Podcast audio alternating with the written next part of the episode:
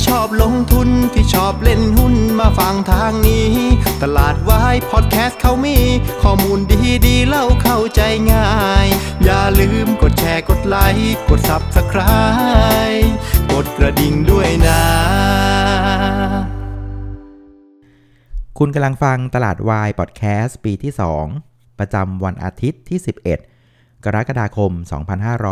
2564รายการที่จะทำให้คุณเข้าใจตลาด เข้าใจหุ้น แล้วก็พร้อมสำหรับการลงทุนในวันพรุ่งนี้ครับ สวัสดีนะครับ วันนี้คุณอยู่กับน้าแดงจรูนพันธ์วัฒนาวงศ์เหมือนเดิมครับ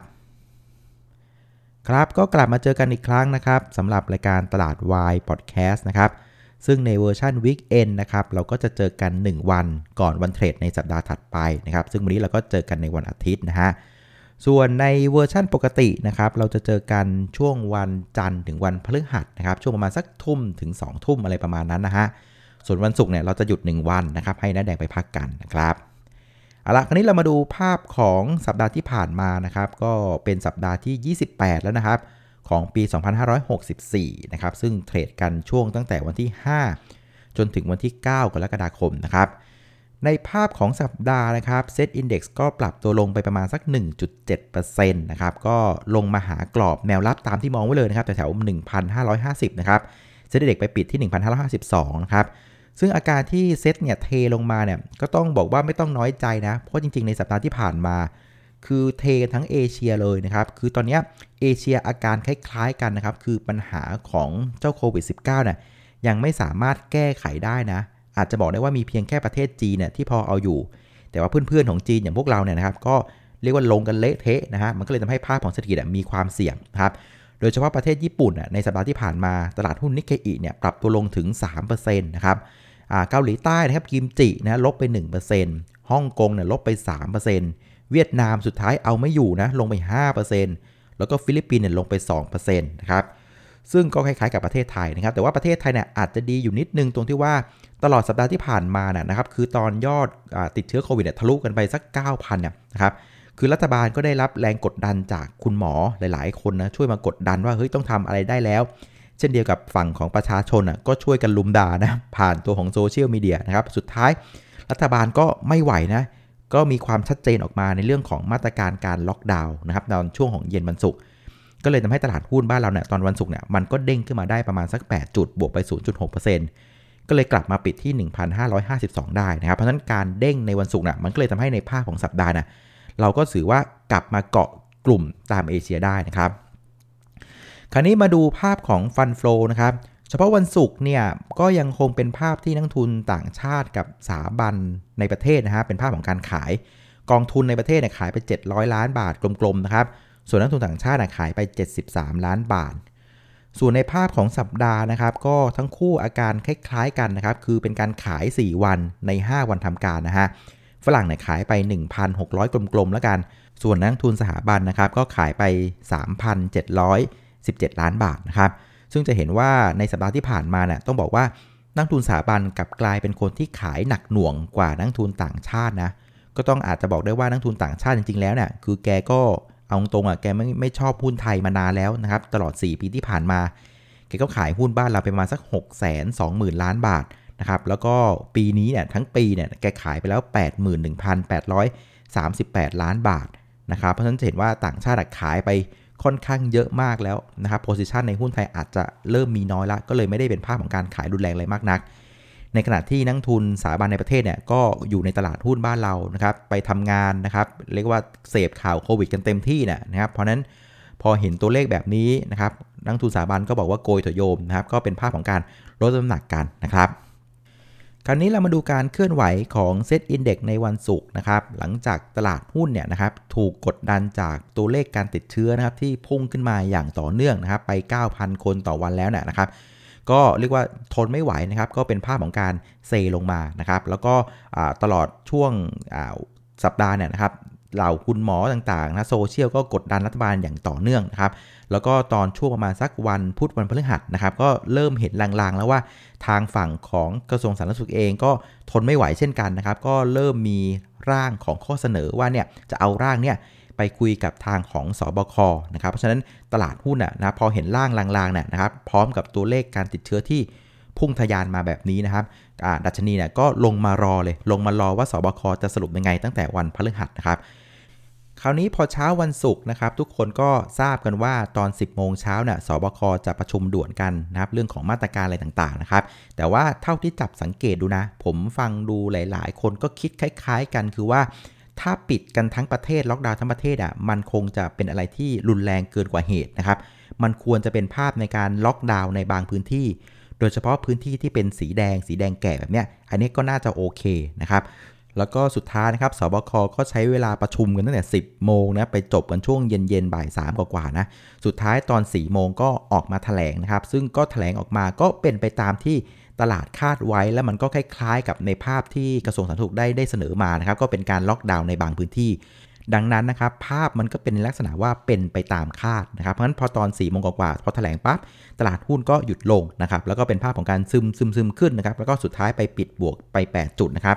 ปิดที่ 1,552 นะครับ ดังนั้นนะครับมันก็เป็นการสะท้อนว่าไอ้บริเวณ 1,550น่ะมันเสมือนเป็นการสะท้อนมุมมองของตลาดว่า ถ้าเป็นการล็อกดาวน์ในบางพื้นที่นะนะครับมันคือระดับประมาณสัก 1,550 นะเราจำไอเดียประมาณนี้ไว้นะครับ เพื่อที่เราจะได้มีแนวทางในว่าถ้าเกิดสมมุติว่ามันเริ่มลามปามกันไป แล้วสุดท้ายต้องมาล็อกดาวน์ทั้งประเทศเนี่ยเราก็จะได้รู้ว่าเออไอแนว 1550น่ะมันจะเอาไม่อยู่นะนะครับ คราวนี้มาดูหน้าหุ้นกันบ้างนะครับ ตอนวันศุกร์นะครับ กลุ่มหุ้นที่พาตลาดเด้งขึ้นมาเนี่ยเห็นหลักๆ มีอยู่ประมาณสัก 4-5 กลุ่มนะครับกลุ่มแรกก็จะเป็นกลุ่มของชิ้นส่วนอิเล็กทรอนิกส์นะครับ เด่นที่สุดก็จะเป็นตัวของเดลต้านะบวกถึง 28 บาท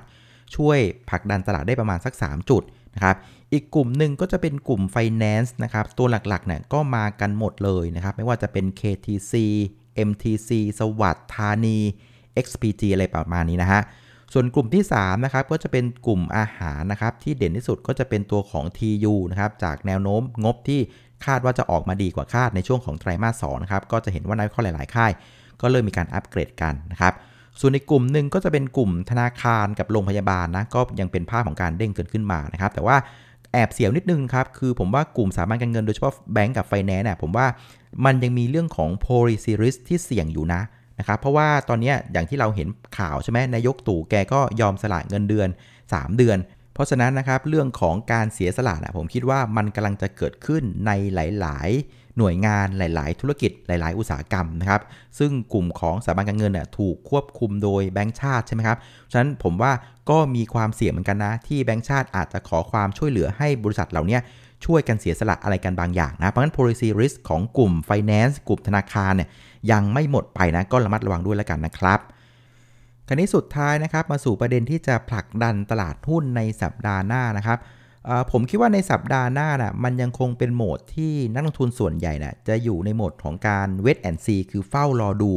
ผลของการล็อกดาวน์ก่อนนะว่าพอล็อกดาวน์แล้วตั้งแต่วันที่ 12 คืนนี้ตอนเที่ยงคืนน่ะ สภาพของการติดเชื้อมันจะเป็นยังไงบ้างนะครับ เพราะว่าคุณหมอหลาย ๆ ท่านเองเนี่ยก็ออกมาบอกว่ากว่าจะเห็นผลของการล็อกดาวน์รอบนี้เนี่ยอาจจะต้องมองระดับ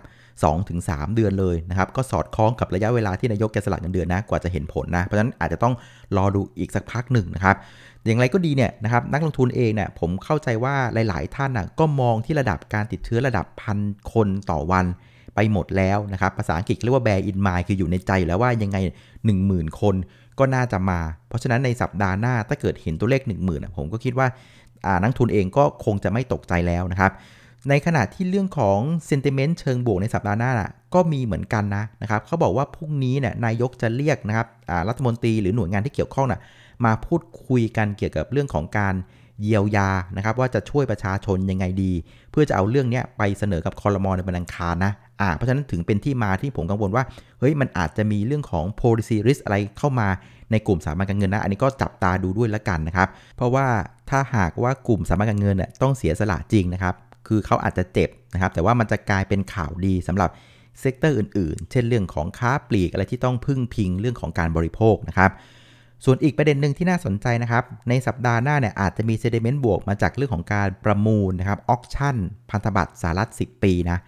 ซึ่งถ้าเกิดว่าภาพมันออกมาเป็นภาพที่มีความต้องการสูงนะครับคือ demand มากกว่า supply เนี่ยถ้าภาพมันเป็นแบบเนี้ยนะครับมันก็จะเป็นการสะท้อนว่าตลาดยังไม่ค่อยมั่นใจในเรื่องของการฟื้นตัวของเศรษฐกิจของอเมริกา คืออาจจะฟื้นแหละแต่ฟื้นแบบเปราะบาง มันก็เลยทำให้คนก็ยังมีความกังวลนะครับเพราะถ้าเกิดดีมานหรือความต้องการในพันธบัตรเยอะๆเนี่ยนะครับสิ่งที่เราเห็นนะครับคือ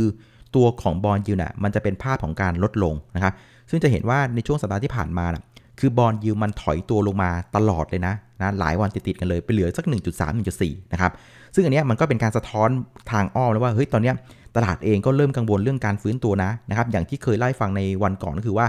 คือถ้าเกิดว่าอเมริกาฟื้นได้ ยุโรปฟื้นได้ จีนฟื้นได้ แต่ว่าเอเชียส่วนใหญ่ยังฟื้นไม่ไหวเนี่ยโลกมันก็ไปไม่ไหวเช่นกันมันเอเชียเนี่ยเป็นเป็นผมว่าเป็นจะเป็นโฟกัสสำคัญ สำหรับการพิจารณาเรื่องของเศรษฐกิจโลกนะในช่วงของครึ่งปีหลังนี้นะครับ เพราะฉะนั้นกลับมาเรื่องเดิมครับ คือถ้าเกิดว่าการประมูลพันธบัตรสหรัฐ10 ปีเนี่ยภาพมันเป็นออกมาว่าเฮ้ยความต้องการเยอะ supply น้อย demand มากกว่า supplyสิ่งที่เราอาจจะเห็นคือมันจะเป็นภาพที่บอลยูสหรัฐอะมันยังคงอยู่ในระดับต่ำต่อไป ซึ่งอย่างเงี้ยมันก็เป็นการสะท้อนไปให้เฟดเลยว่า เฮ้ย เศรษฐกิจยังฟื้นช้านะ ยังฟื้นไม่ไหวนะ องค์ประกอบในการฟื้นมันยังไม่พร้อม ราะฉะนั้นเฟดยังไม่ต้องรีบขึ้นดอกเบี้ยนะ แล้วก็ยังไม่ต้องลด QE ด้วย เพราะว่าเศรษฐกิจมันยังไม่พร้อมนะครับ คือถ้าเกิดภาพมันเป็นแบบนี้นะ ผลการประมูลครับพันธบัตรสหรัฐ 10 ปีออกมา เป็นภาพที่โห demand มหาศาลนะครับ bond yield ถอยตัวลงมา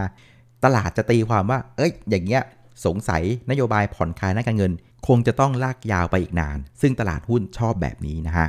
ส่วน sentiment เชิงลบนะครับมันอาจจะเกิดขึ้นได้เช่นกัน ก็คือเรื่องของตัวเลขติดเชื้อนะ แต่อย่างที่บอกคือผมคิดว่าตัวเลข 10,000 คนต่อวันตอนนี้ไม่ใช่ปัญหาละ เพราะว่าทุกคน bear in mind อยู่ในใจแล้วว่ายังไงเจอแน่นอน 10,000 คนต่อวันนะครับ เพียงแต่ว่าอย่าให้เรียกว่าลุกล้ำกันไปถึงระดับ 20,000 คนต่อวันแล้วกันนะครับคือถ้ายัง 10,000 กว่าแบบนี้ผมคิดว่าตลาดก็น่าจะ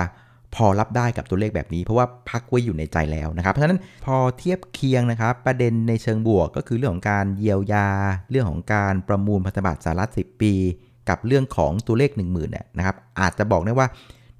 ประเด็นเชิงบวกเนี่ยมันอาจจะเหลื่อมๆประเด็นเชิงลบอยู่นิดนึงนะครับเพราะฉะนั้นมันก็เลยเป็นภาพที่ว่าผมคิดว่าตลาดน่าจะพร้อมเด้งนะพร้อมเด้งนะสำหรับสัปดาห์นี้นะครับเพียงแต่ว่าเวลาเด้งเนี่ยผมคิดว่า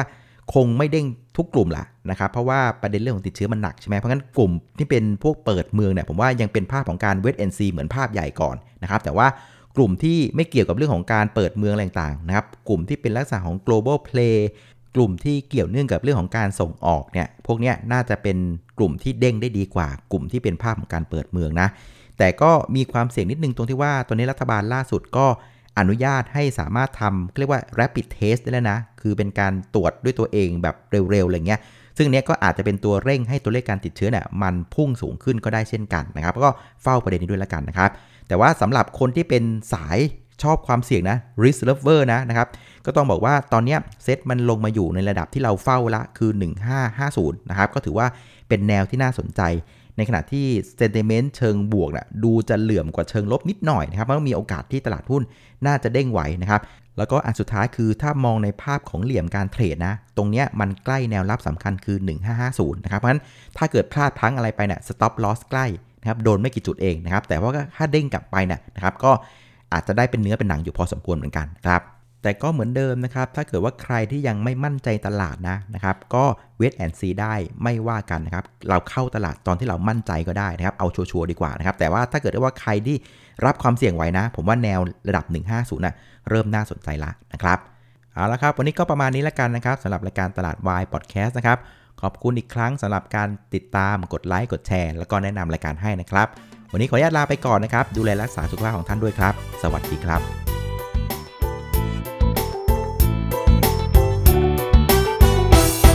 หากใครที่ชอบลงทุนที่ชอบเล่นหุ้นมาฟังทางนี้